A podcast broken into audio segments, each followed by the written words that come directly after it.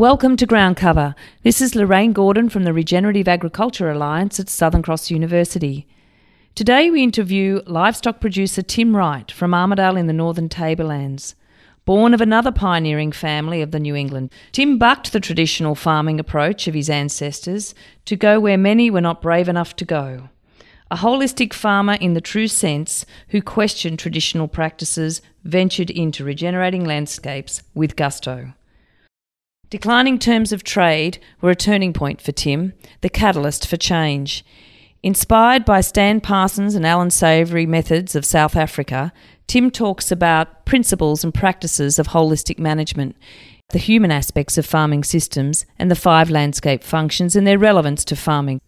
Tim walks the talk when it comes to holistic farming practices, and his resilience along this journey is a credit to him. We welcome Tim to our podcast series.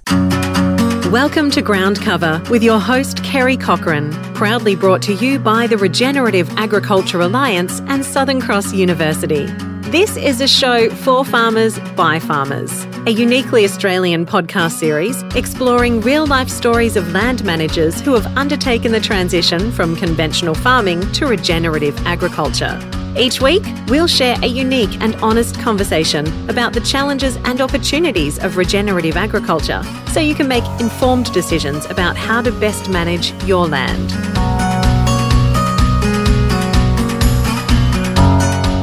Today on the Regenerative Agriculture podcast, we hear from Tim Wright from Armidale, New South Wales. The Wright family are pioneers of many initiatives in the New England region of New South Wales, and I make particular reference to Tim's grandfather and father, both of whom played a critical role in the development of the University of New England at Armidale. Tim's contribution has emerged in a different but significant way. He has radically transformed the productivity on his family farm, named Lana. And in this interview, you'll hear how he went about doing so. So, welcome, Tim. And I wonder if we might start with you painting a picture of your farm in terms of its location, its size, the climate, and so on. Thank you, Kerry. Well, our property, Lana, is located on uh, coarse granite soil on the western side of Uralla. It was regarded as sort of the pits area of, of soil type and topography, except for the trees. It was well watered and well treed and it was bought by my grandfather and my father at the time after the Korean War. It was basically uh, two paddocks, and sheep were there dying because of worm problems, very low fertility. Yeah, it's, it's been a transition phase. Superphosphate was introduced aerially by my father using Tiger Moths back in the early 60s. That had a, an impact to start with on the country because no one knew sort of much more about how to improve pastures, and the idea was to sow pastures and do that sort of thing, uh, plough it up and whatever. He used the Yeomans' concept, chisel ploughing, because he was conscious of erosion, put in a lot of diversion banks and things like that, which are still of use now. And all those things were were tools which um, in those days were regarded as being the right tools because no one knew any any different basically yeah so I, have sort of came onto the scene in in uh, 1980 81 and the drought hit I'd been through uh, Orange Ag College and uh, greatly appreciated the knowledge I got there. And my father always said, son, just uh, question what you're doing, look outside the square. And I guess that's what I've been doing ever since. And so I questioned the 1980 drought because I learned how to make hay and silage and do all those things, but it really wasn't solving the problem as far as uh, costs of production go and droughts. So, so now we our enterprise is mixed uh, sheep and cattle, crossbred cattle, self-replacing herd, and the sheep is on the same basis, uh, super fine wool in the 16.5 micron category, SRS type sheep, easy care. We don't mules. We, we, we produce our stock ethically and ecologically. That's a marketing tool, which I think most farmers should be starting to think about now. So that's sort of a, a rough guide of, of, where, where we're at. It's been a journey of learning ever since I left Orange, I think, left, the college, and it never stops. So, uh, in terms of the inspiration behind all that, was there a moment, you know, you're walking across the paddock one day and all of a sudden you, you thought about what you need to do? It was more about sitting in the office, Kerry. It was about doing the sums. You know, the economics wasn't stacking up. The property was okay. The 1982 drought took at least five years to recover financially and ecologically. We bared the land. And that's something I learned you never do. You should never do. Keep the ground cover. So I fed, but I didn't destock probably enough, quickly enough, like a lot of people. Yeah, so it was it was really our declining terms of trade. That's what I would say is that was the, the, the key turning point for me. I could see that we weren't getting anywhere faster. You know, we weren't sort of moving ahead and sowing pastures and the odd little outcrop and that sort of thing. We weren't getting the returns weren't there for what we were getting, and that was a catalyst for change. In terms of another catalyst, did you get inspiration from people who had travelled this way already, or people who were spruiking from the, the pulpit about different ways of doing things? Yeah, yeah, I was always looking for that. At the time, I, Allan Savory, who was still writing his book, Holistic Management, he hadn't been into Australia, but a partner of his, uh, Stan Parsons, was came to Australia in the early 80s, and he ran this course called Ranching for Profit. They did work together in Zimbabwe when before they went to America, but that was their inspiration. I guess it was Stan Parsons who inspired me because he he basically said that 60 to 70 percent of our indirect cost of production are land and labour related, and that's the area we've got to focus on. You know, he said you can reduce those right back to nearly zero if you wanted to, and he said all you need is a wheelbarrow. He drew these analogies, very simple, simplistic way of getting the message across and what he meant by the wheelbarrow was that we had we're too too much capital investment in tractors and equipment, you know, as in silage gear and haymaking and all this stuff. And so I thought, well, that's that all makes sense to me.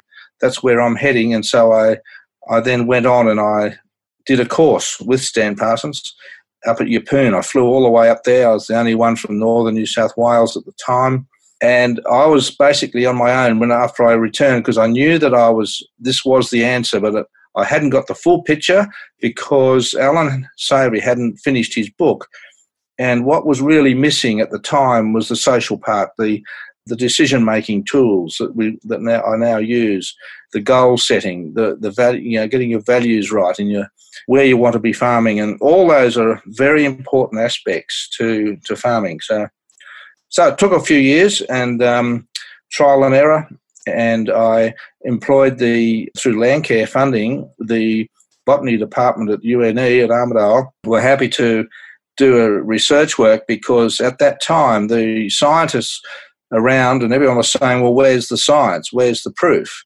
And you know, I say to them, "Well, where was the proof when the Wright brothers built their aeroplane?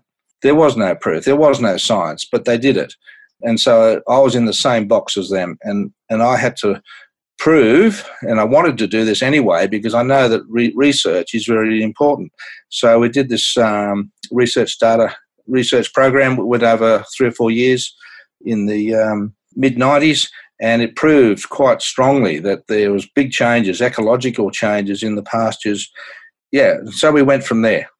To what extent did you come to realise the potential of five landscape functions and I wonder if we might run through each of these and if you could provide a story, uh, an anecdote about each of these in terms of your farm.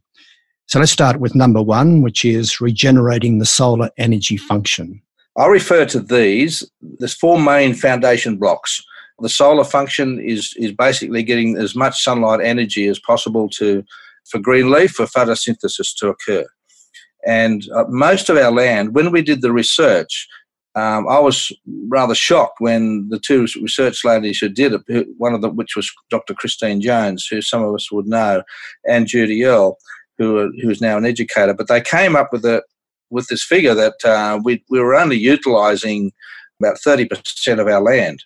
In other words, so we were overgrazed and underutilised, and so that underutilised land wasn't capturing enough enough sunlight for photosynthesis, and that was because of the of our grazing management program. We, we didn't have enough animals in a paddock at a certain time, so they were creating sheep camps, living on those sheep camps, and and uh, leaving a lot of the the lower country less grazed, and so that was the main area for on that one was to make maximum use of sunlight energy. So it's a simple formula, really. You just increase the amount of plant material on your farm by grazing yeah. management.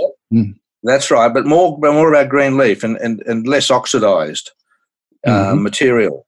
Mm-hmm. And and so that doesn't happen unless you do all these other things such as smaller paddocks, high density stocking. You've got to move in moving the stock on. The other thing which well, I didn't realise was that our livestock are our tools. I saw them more as a uh, back then as a time. You know, we get their money. You know, we make money from them, and that's it. But no, they they are a very important part of the of the landscape. That's an important point which I think the the green element should think about because livestock are very important. It's just the problem is it's not the animal, it's the problem. It's us. Yeah. It's the way we manage them. So you, you see yourself now as a landscape manager in a sense. Yes, very much. An ecological ecological manager. So let's go to number two, which is water, the water cycle. Yeah, well, the water cycle is obviously at the moment it's it's critical, and it it, it has largely it's a function of, of organic matter really, uh, which is carbon, and the more organic matter we can lay down, the more the higher the carbon level, and the the greater the um, uh, retention of water in, in, the soil. It's frustrating to me when we we hear of certain politicians talking about building new dams. Well, the biggest dam, the best dam we can ever build, is underground, which is retention of water through organic matter through ground cover, and that's what a very good water cycle. If we have capped soil, as an encrusted soil, due to which is largely due to the raindrops, people think it's livestock, but not really. It's more to do with the raindrop, which hits the soil and creates this pan. if we get that, we've got a poor water cycle. The more air the soil, the the worse the water cycle. And so, at a time like now, where we're going, we're in one of the worst droughts in history. We are definitely in that worst drought in history we have to be very conscious of, of that water cycle so that we our grass native plants in particular which i always have they they will respond to any sort of moisture that's there. Five mils of rain and we get growth even even in midwinter we will still get growth. You, you mentioned the organic matter in your soil. Um, has that improved? Have you measured that at all? Yes it was measured back when uh, christine and judy did their early work. It's gone up about threefold Again, we've got to bear in mind that we're in coarse granite soil that's been burnt and high degree of leaching. It doesn't hold very little organic matter in it. And so we've gone probably half a percent organic matter up to close to five, and it's and it's still there even now at the worst time of the drought. We even though there's still patches of bare ground, but the soil is still moist. That's an extraordinary amount of um, increase in organic matter, which brings us to yeah. the third uh, characteristic, and that is the soil mineral cycle. Yeah, t- highly linked to, to that. And I think this is one thing which has never really been the mineral cycle is, is very closely linked to biology.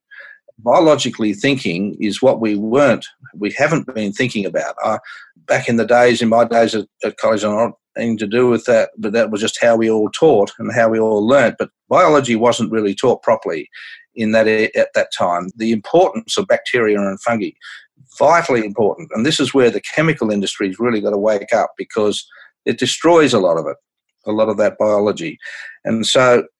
Organic matter is the big key to that again. It's not just the water cycle it improves, but, but it also vastly improves the mineral cycle. So we have a lot more minerals sitting there in that experiment that was done, within three years, our, our phosphorus levels had doubled, and we hadn't put any fertilizer on. And so that begged the question: Why? What? What? What's going on here? Why is that happening? And I questioned it myself. I thought, no, it's a bit high. Calcium went up, magnesium, all, all the major elements went up, and I put it down to the two two major things. And the first one is the organic matter because I was laying more. I was hitting it pretty hard with the uh, with cattle, followed by sheep. Always have leader follower, laying down a lot of manure, but a long rest period of up to three months in a good season. So by when I was putting stock in, the average farmer would be taking them out. So we were, we were, we were leaving at least two tonne to the hectare behind dry matter of litter. But the roots were going deeper. They were never given the chance in the earlier days because of the way we, we managed. And so the roots were tapping into that uh, mineral that's been leached down over thousands of years. And so now I th- I'm very confident, and it's a hard one to, it's a bitter pill to swallow, but to me, I feel that we can improve our land without superphosphate, which is challenging for a lot of people. But we've got to use the animals and we've got to have a grazing plan to do it. Of course, there's, there's also the story about how the fungi uh, takes up phosphorus and delivers it to the plant. And yet, when you add phosphorus as yeah. a fertilizer to the soil, it actually kills off the fungus. So you, you're really uh, destroying that yeah. which supplies the plant with phosphorus. Interesting story. That's it. It is, and and so to me, um, you know, if I can swing the pendulum round, and uh, my main reason for for doing this was to cut costs. Now, the cost of superphosphate kept going up every year, and it's certainly three times what it is now than what when I first started. If I could do it through biological farming, why why would I bother going the other way? Next item is almost what you're talking about already. That is uh, dynamic ecosystems it's interesting for me, I guess, to hear you talk about yourself as an ecological farmer or an, a farmer who is very focused on his ecology. And I think that's related to this particular yeah. topic. Yeah, I'm, I guess that's in the family, uh, the ecological side to it. Uh, my father was very uh, conscious of, he made the property a wildlife refuge back in the early 60s. My grandfather was, who was, had a lot to do with the university, or they both did, he was to do with rural science. Yeah, one of the main founders of that, and and he both very focused on on trying to farm sustainably, and you know, I don't like to use that word much these days. It's more regeneratively. The community dynamics is really the tool here, which one of the foundation blocks, and it, that involves your ants, your birds, your, all the things, your spiders, and you, and what it's about reading the land. We have to learn how to read the land, and that's something which is very lacking and I was blessed by the fact that my father had taught me how to do a lot of things. I've picked it up from Allan Savory on other factors. And I'm now teaching, other, talking to other farmers on, on how would they go out and say, well, have I got, got a good water cycle? Have I got a good mineral cycle? What's my community of insect life like? And all that sort of thing. So ants are very important to the whole um, cobweb, you could call it, of communities out there. And so you've got to be conscious of what you're doing so superphosphate again, you know, is that affecting? It does. It helps it a little bit, but then later on, I question it. You know, what's it doing in terms of the community dynamics? We have a lot of uh, meat ants around at the moment. Mass. I've never seen so many meat ants nests, and I'd like to know why. You know, what's happening there? Is that an indicator of something bigger? Wolf spiders, all those sorts of things. They're a very important part of it, and bird life. And so we have to keep our trees so that we have hollows left in the trees to for the birds to live and have riparian areas. We have uh, platypus in the creek and we have koala and echidna and uh, bell turtles, which are highly endangered at the moment. I did a study here and found a bell turtle that was over 100, nearly 100 years old. And that to me was great news because it means that our water, our water is actually clean it's not damaged from upstream. In terms of um, the, the dynamic ecosystem, talking about biodiversity, but there's also the productivity component, which is the outcome of all this all this is happening on your farm. And I was yeah. reading in the book about what you've done is you seem to increase your stocking rate by up to well, you've got 300 paddocks now, I believe, and you're going to right. increase the number of paddocks again from that? Yes, I, I, um, I could go another 10 or 15. You know, we could go further again, um, a lot further if I really wanted to. But basically, what it means is the more paddocks you have, the more flexible your program is. So I've divided that area of 310 paddocks into eight farmlets. I don't like the word cell because we're farm managers. We're not cell cell farmers, so to speak. And uh, so I like to get away from that word, that thinking. And so I have eight farms and I can benchmark between those farms. And it's just a line on our map which varies. It doesn't have to stay the way, but it generally on a set program. Yeah, and there's a, a minimum of 30, 35 paddocks to each farmlet. I set a, I set a uh, rest period of varying between 60 and 90 days on each each area. And so just, it's just a simple simple calculation. So the um, one set of stock uh, stay on the one farmlet.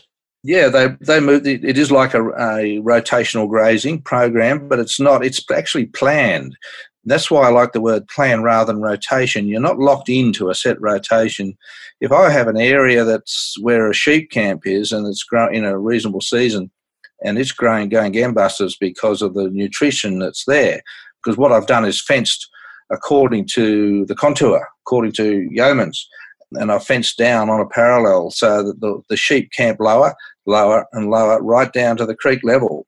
But the older sheep camps might have an excess of nutrients, so that, that area grows a lot quicker. And so I might just take the stock into there and give it another grazing. You know, mm-hmm. you've got a very there's a variability factor, and and the, you've got your lighter country which hasn't produced as well, and you've got to change that so you don't damage that land. Generally, I find if you go in, you hit it fairly hard to start with because there's a lot of rubbish in, a lot of dry grass, never been grazed so much once you've fenced it, and so you hit it hard and manure it up.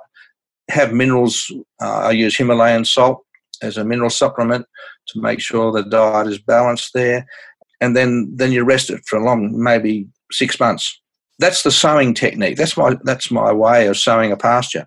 Very simple, mm. and doesn't cost me much at all. In terms of um, all that's happening, uh, could you translate that into productivity then, in terms of increased productivity? Yeah, well, the productivity, I guess you, have got to look at it in terms of the um, the decision making process, which has got to be socially, economically, and environmentally. All those those three areas is productivity. The economic one is the one which sort of started me to start with, you know, with changing my way of doing it because of the, as I said before, the the declining terms of trade, and so we've halved our. We used to have twelve percent, just as a simple way to look at it, in our wool. It's very good wool growing country, but we used to have up to twelve percent VM, vegetable matter, in our wool in a, in the skirting line and, and maybe three four percent in the fleece line after skirting it all out. These days, I would say I'd say in the last sort of 15, 20 years, our average wool clip, our vegetable matter has dropped to less than three percent in the skirting line, probably two, and and less than one percent in the fleece line. And that, in economic terms, you know, that makes a huge difference in terms of yield. The other thing, of course, is the increase in the through the biological change in the soil, we've doubled our carrying capacity, literally, mm. literally doubled it. Although, right at the moment, because of the drought, I have a different philosophy there because it's one thing which uh, Stan told me one day, and he was reluctant to, but uh, the question was asked, Do you feed in a drought? And he gave a very sheepishly no, never feed. He said, Because who can tell you when the drought's going to end? And so I stick to that. And so I have this, what I call a mental allergy to hay, hay and grain. and it's the best allergy you can have, I can tell you, because I know now that uh, after hearing the long range forecasts, what, where we're heading, we're still only halfway there. If I'd been feeding now, I'd be in big trouble. So there's all those aspects to it. And the hay shed is out in the paddock. It's not there. I pulled my hay sheds down. I didn't need them. So the hay shed is in the paddock, and when that hay shed gets less, then you adjust your stocking rate to suit your carrying capacity. Basic principle, and that's what I do. All those are all part of the production side. The the big area this is really paying off, and you know you see it in the people who are when they come together in a uh, in a workshop is the excitement, the warmth, the you know there's no doom and gloom. It's all very positive thinking. And so the social aspect, and that's why I come back to that, the decision making, the social aspect of farming is probably the, the most neglected. And if you can have a grazing plan and you can see your way forward and make decisions ahead of the of the game, you will sleep a lot better and mm. you'll live a lot a much better life and your health will be better. Big factor terms of productivity. And, and I'll say another one as well the flow and effect, because we're not using chemical, we only use, drench our sheep uh, minimum of twice a year. Most people on the northern tablelands drench every month, and some don't even have sheep because they've got a resistance problem. Yep. We broke the cycle. We don't need to have that problem anymore. You've got a chemical aspect. Don't spray for thistles like we used to. There's no 2,4-D flying around and, or anything, or Roundup, all those sorts of things we don't use. And so yeah, that's how we reduced our cost of production. The real winner was that when Stan Parsons mentioned that we could reduce our indirect costs of production by 60 to 70%, well, I can quite confidently say now that we are we have reduced our indirect cost of production by that amount. Look, you got onto a very interesting area, which is uh, fifth landscape function, which is about the human. And I can hear yeah. the excitement in, in your voice and about what you've done and where you are. And I'm just wondering about the regenerative movement, about education, about why it is that more farmers are not doing what you're doing and why we aren't thinking more about regenerative farming. Yeah. Well, um, it's. It, it's I'll go back to a comment that Allan Savory said to me one day. I was doing a workshop with him, and he said, "Tim, it's going to take at least 20 years for farmers to change." And I've been battling with this one, the adoption thing. And I do odd workshops, and people come to visit on field days at our property, and um, and and only probably maybe two percent would would actually actually take it on and do it. There's a lot of interest. Everyone thinks it's great, but they say, "Oh, we can't do that." Everyone can do it, but what of course, um, if they really want to. I think actually the female mind is a lot is a lot smarter on this one, and uh, the wives who attend they they're very they want to do it. A lot of them really want to change. It, it's on the move now, and it's not just with Charlie's book. It's something that's been happening for a number of years because we've kept at it. I was the sort of the fish out of the water basically when I started, and I was seen as the village idiot and whatever. But now it's quite the opposite a lot of people can see the change and, and it just takes time. There's people who, take the risk like i did and could have backfired maybe but in this case it didn't. I was committed to doing this and i just learned and it's been a great journey that i've been on and, it, and it's continuing. And the movement now towards a the regenerative agricultural alliance and the fact that um, hopefully Southern Cross University will go with the flow on this one and start teaching regenerative agriculture in the tertiary level as a degree. And farmers will be linked to this. No doubt that people, regenerative ag farmers such as Col Seis and David Marsh and a few others around um, who've been on a similar pathway to me, will be able to help guide the future there. The, the interesting thing, and I guess we're getting near the end of the, the discussion, but this is a bottom up revolution, as, as Charlie put it. It's not coming, it's not yeah. a top down coming from the university or the Department of Agriculture. People. That's right. It's yeah. coming from the bottom up. Yeah, that, that's, that's very true. That's the only way it can happen because it hasn't been working in you know in the past. I think one of the big problems we've faced is the uh, corporate world. I've been threatened by Monsanto in Parliament House in Canberra uh, when I won the Carbon Farmer of the Year award a few years ago. But that didn't phase me. I think we've got to stand up and uh, just sort of put it back to them and hit a middle stump and basically say, well, we don't need that stuff anyway. We don't need all this stuff. We can do it biologically. That was my answer. There's definitely a, a big change. Two workshops I ran recently in the Hunter Valley, and it was basically standing room only. And I was very surprised. Obviously, the droughts had a bit fair impact in there. People are wanting to look at different alternatives. But the big thing which I've found of benefit to me has been the decision making process, which is part of this is the social aspect to holistic management, which I wasn't picking up on to start with. I was just going ahead with the livestock and fencing and using stock density as tools. And yeah, we're just going to increase this and do that. But what was missing was my decision making uh, at the outset. And what I'm talking about here is the seven testing questions. Well, I'll just rattle three off. And the first one is cause and effect. When we do something, when we walk out the door to do something, which we do every day, we have to ask ourselves are we treating the cause or are we treating the symptom? Nine times out of ten, we're treating the, the symptom. We're not looking at the cause, and we don't want to look at the cause because it's too too expensive or whatever. And so that helps us guide it. And you think, okay, well, what are we going to do about that? Is there a log jam? In other words, in the creek or whatever it is, what's what's blocking this? What's stopping it? Is it a lack of understanding, a lack of knowledge? And quite often it is. And this is where the education comes in, much needed. Another good one is where is the weak link in the chain?